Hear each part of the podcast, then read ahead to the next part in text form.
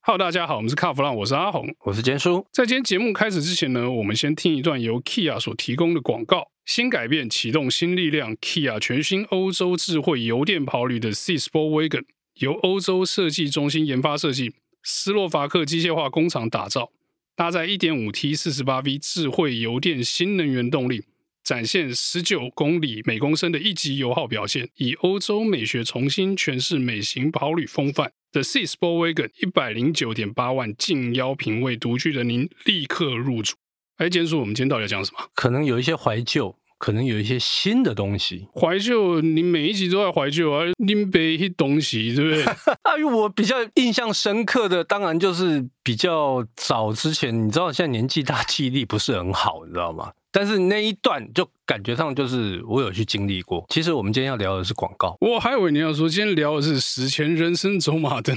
那个还没，那个还没。 OK，我们讲到电视广告，当然我们卡弗朗是汽车节目嘛，我们当然讲的是汽车的电视广告嘛，对不对？今天的主题应该不止电视广告了。应该这么讲好了，就是哪些艺人、名人他们有代言过汽机车，哎这个代言过汽车的还蛮多的吧？蛮多的。那你说这个车商花钱弄的那种广告，其实好像每隔一段时间就会出现一次哦。那依照坚叔的这个年纪呢，你是要讲玛丽莲梦露站在凯迪拉克前面吗？ 不不不，拍谁？那个时候我还没出生，跟我差不多，大概五年级、四年级，可能六年级都应该有印象。崔台青跟林青霞，他们曾经代言过福特的天王星。阿红可能没印象，你看他现在眼神是那种死眼神的那种感觉啊，没有，那个车太远，不知道。不知道对不对？没有了，我一点印象都没有。哦，一点印象都没有，因为那时候你还很小。不是林青霞，我勉强有一个什么东方不败的印象，但是崔海星，我连她的脸我都想不起来，啊，是是是是是，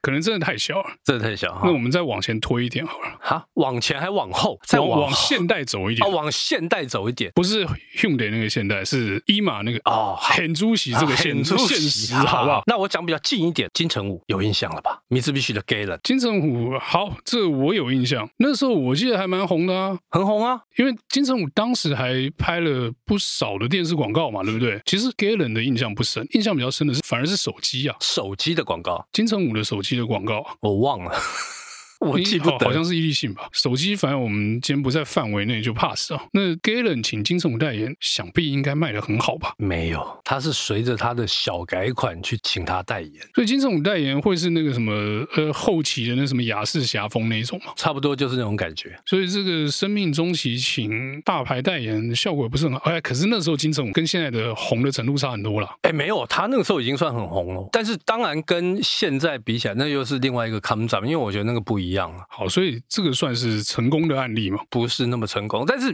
如果真的要提成功的案例，这个 Brad Pitt 怪德比特有印象吧？ 他谁？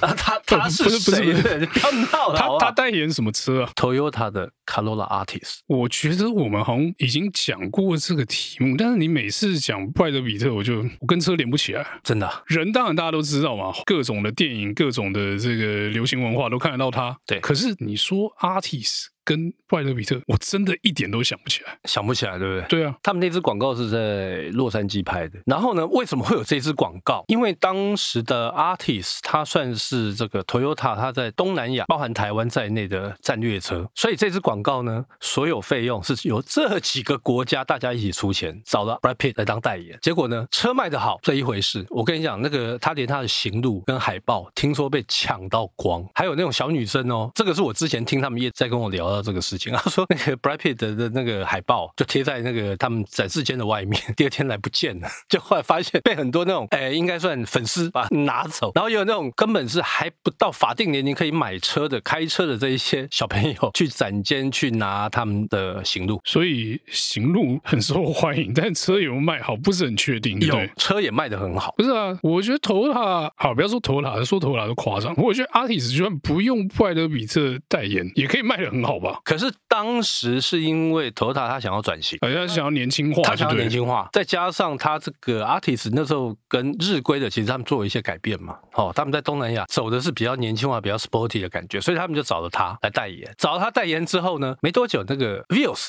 你应该有印象吧？车我有印象，好，小甜甜布兰妮，但是这一世。就比较没有那么造成那么大的话题，但是车卖的很好，行路海报倒是我没有听到说有人去拿去去撕这样子。大家第一次有外德比特看了，可能新鲜嘛。第二次小甜甜就还好了。他那时候是当红，可是后来好像就开始他的形象有一些问题。小甜甜那时候应该是还没有发生形象问题的时候，托塔才会签啦。诶是可是呢，讲个难听的，你说第一代 artist 嘛，然后他们做这些事情是为了年轻化。现在 artist 都几代，是不是该再做一次啊？ 是不是要再洗一次年轻化？ 当时那些撕海报的迷哥迷姐，现在都可能也都四十 好四几十了。好几人应该差不多，现在讲的这两个这个国际巨星哦，其实这个啊算是成功的案例吧，算是对不对成功，算是成功。我们就继续再往时间再往往后一点，好不好？再再往后一点，再往现实点靠近一点。是是是是是，五月天、五月天，OK，福特、是什么车啊？ 福特的那个他们那个 Tierra，这个叫什么 W 七是不是？还是多还是多少？我也忘了，不太记得。反正就修理车嘛。然后五月天他们全部塞在那个车里面，有没有印象？没有。没有印象，对但你刚刚讲 Tierra，我就想到一个人不对？谁？ ，Doctor Eve。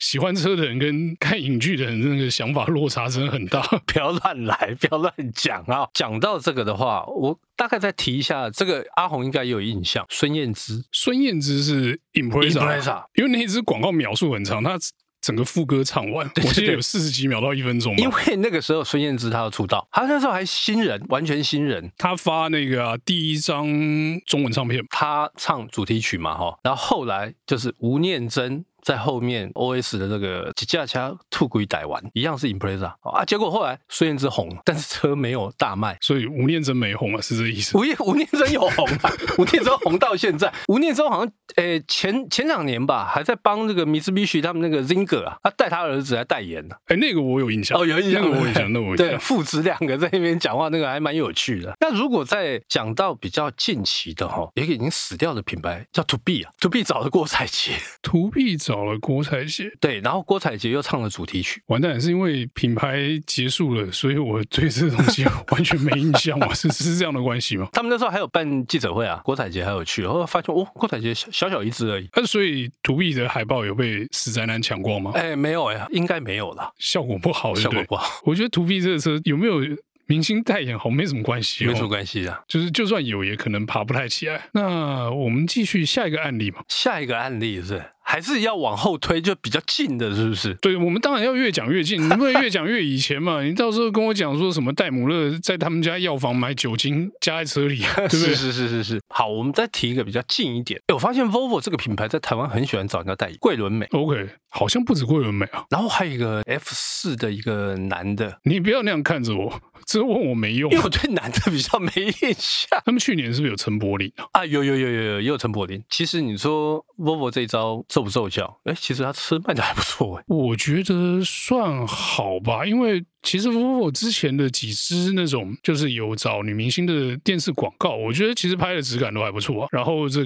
个整个气氛的诠释啊，虽然说气氛跟车没什么直接的关系啊，但那个气氛还蛮好，你就觉得说，哎、他们家车好像可以哦。这个我就必须再提一个，像福特，福特跟 Volvo 我觉得蛮有趣的，就是桂纶镁啦，这个张钧甯啦，哈、这个林依晨啦，哎，他们都很喜欢找这一类的艺人去代言。就是所谓文青女神系这一种的嘛，像前一阵子这个福特的那个 Focus 威梗的，他就找了林依晨嘛，但是那个就有一点点，我不知道，我觉得那支广告是不是口白的部分呢，还是什么，就总觉得好像差一点点气氛。气氛，我我觉得第一个气氛差了一点，然后另外一个就是说，他这个车跟人好像总觉得好像 gam 几逼那种感觉。哎，你说 gam 几笔，我觉得倒不是，我觉得是就是可能组合的时候哦没有想好，硬凑的感觉。当然，你如果说你很快，就是三十秒看过去就 OK 嘛，反正李晨也可爱可爱，这个脚本写的也还蛮好，就是到处玩的那一种嘛。对对对对对然后在哪里遇到什么人什么的，这种这种人跟人的这种交流的是基本方向是对的，但是就你在演，对不对？就是你在演、那种感觉哦。比较没有那么的自然，对，我觉得中间可能不管是哪一块口白或是运镜的部分，可能都还可以再磨一磨之类的，会不会会不会比较好？但是整体的方向好像是对的啦。对对。不过我们讲到这个哦，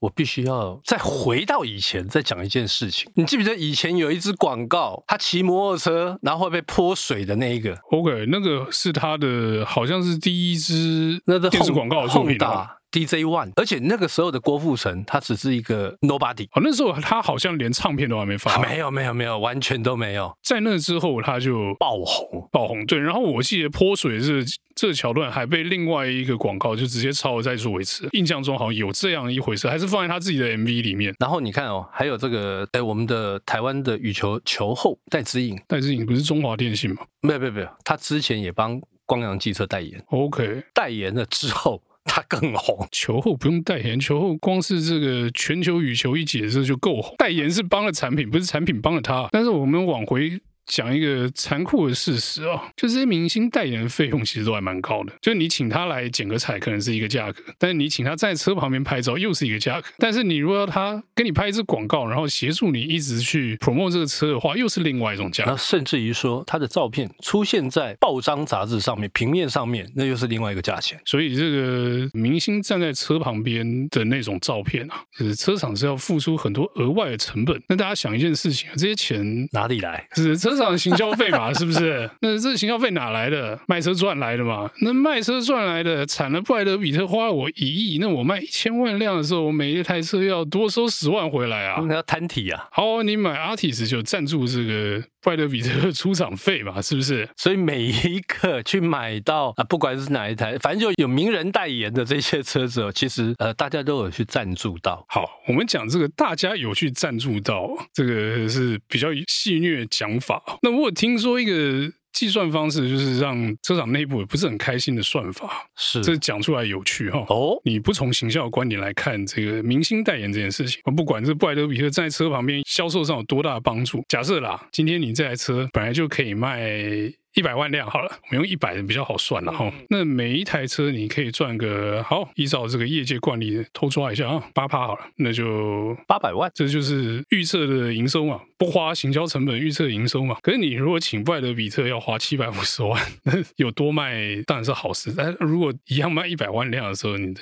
盈利就被布莱德比特吃掉喽。这时候你从稽核的角度去看，对啊，你花这钱干嘛？本来赚八百万的事情，被布莱德比特拿走七百五十万，你只赚五十万。你如果从数学、从账目上来看，这件事情并不划算啊当然，现在有很多行销专家会跟你说：“哎，那个声量怎么样？那个有这个人站台，我估计可以多卖多少。”问题是在那个年代就没有那个东西，所以你要怎么啊？点赞多少？没有啊。不是、啊、点赞也是虚幻的，我要车卖出去，钱收到口袋才是真的嘛。对，哦所以啊，我每次看到这个明星在车旁边的时候，我就开始这一道到底是赚钱还是赔钱，我就开始帮他们想，你知道吗？所以我觉得这个是一个对赌了哈。如果我们从这个集合的角度转回行销的角度，拜德比特在车旁边一定声量比较好的嘛，大家为了看他也会多看一眼我的车嘛。他、啊、我也是看他的人是不是你的 TA 都不知道嘛？但是我觉得有一有一个蛮有趣的，有很多品牌它是不找明星代言，因为他说我找这些名人代言的话，我产品的风采就被抢走，所以他宁可不要。确实啊，我觉得我觉得这样的想法也是蛮务实的，蛮务实的那有些蛮务实品的牌是说，反正我就这么红，我连广告都不要，也是有这样的案例在，跟这个产品的属性啦，还有品牌的这个特性是有关联的、哦是。好，那我们今天的这有关明星代 言到底是赚是赔这个故事呢，就到这边告一段落，谢谢大家收听。谢谢。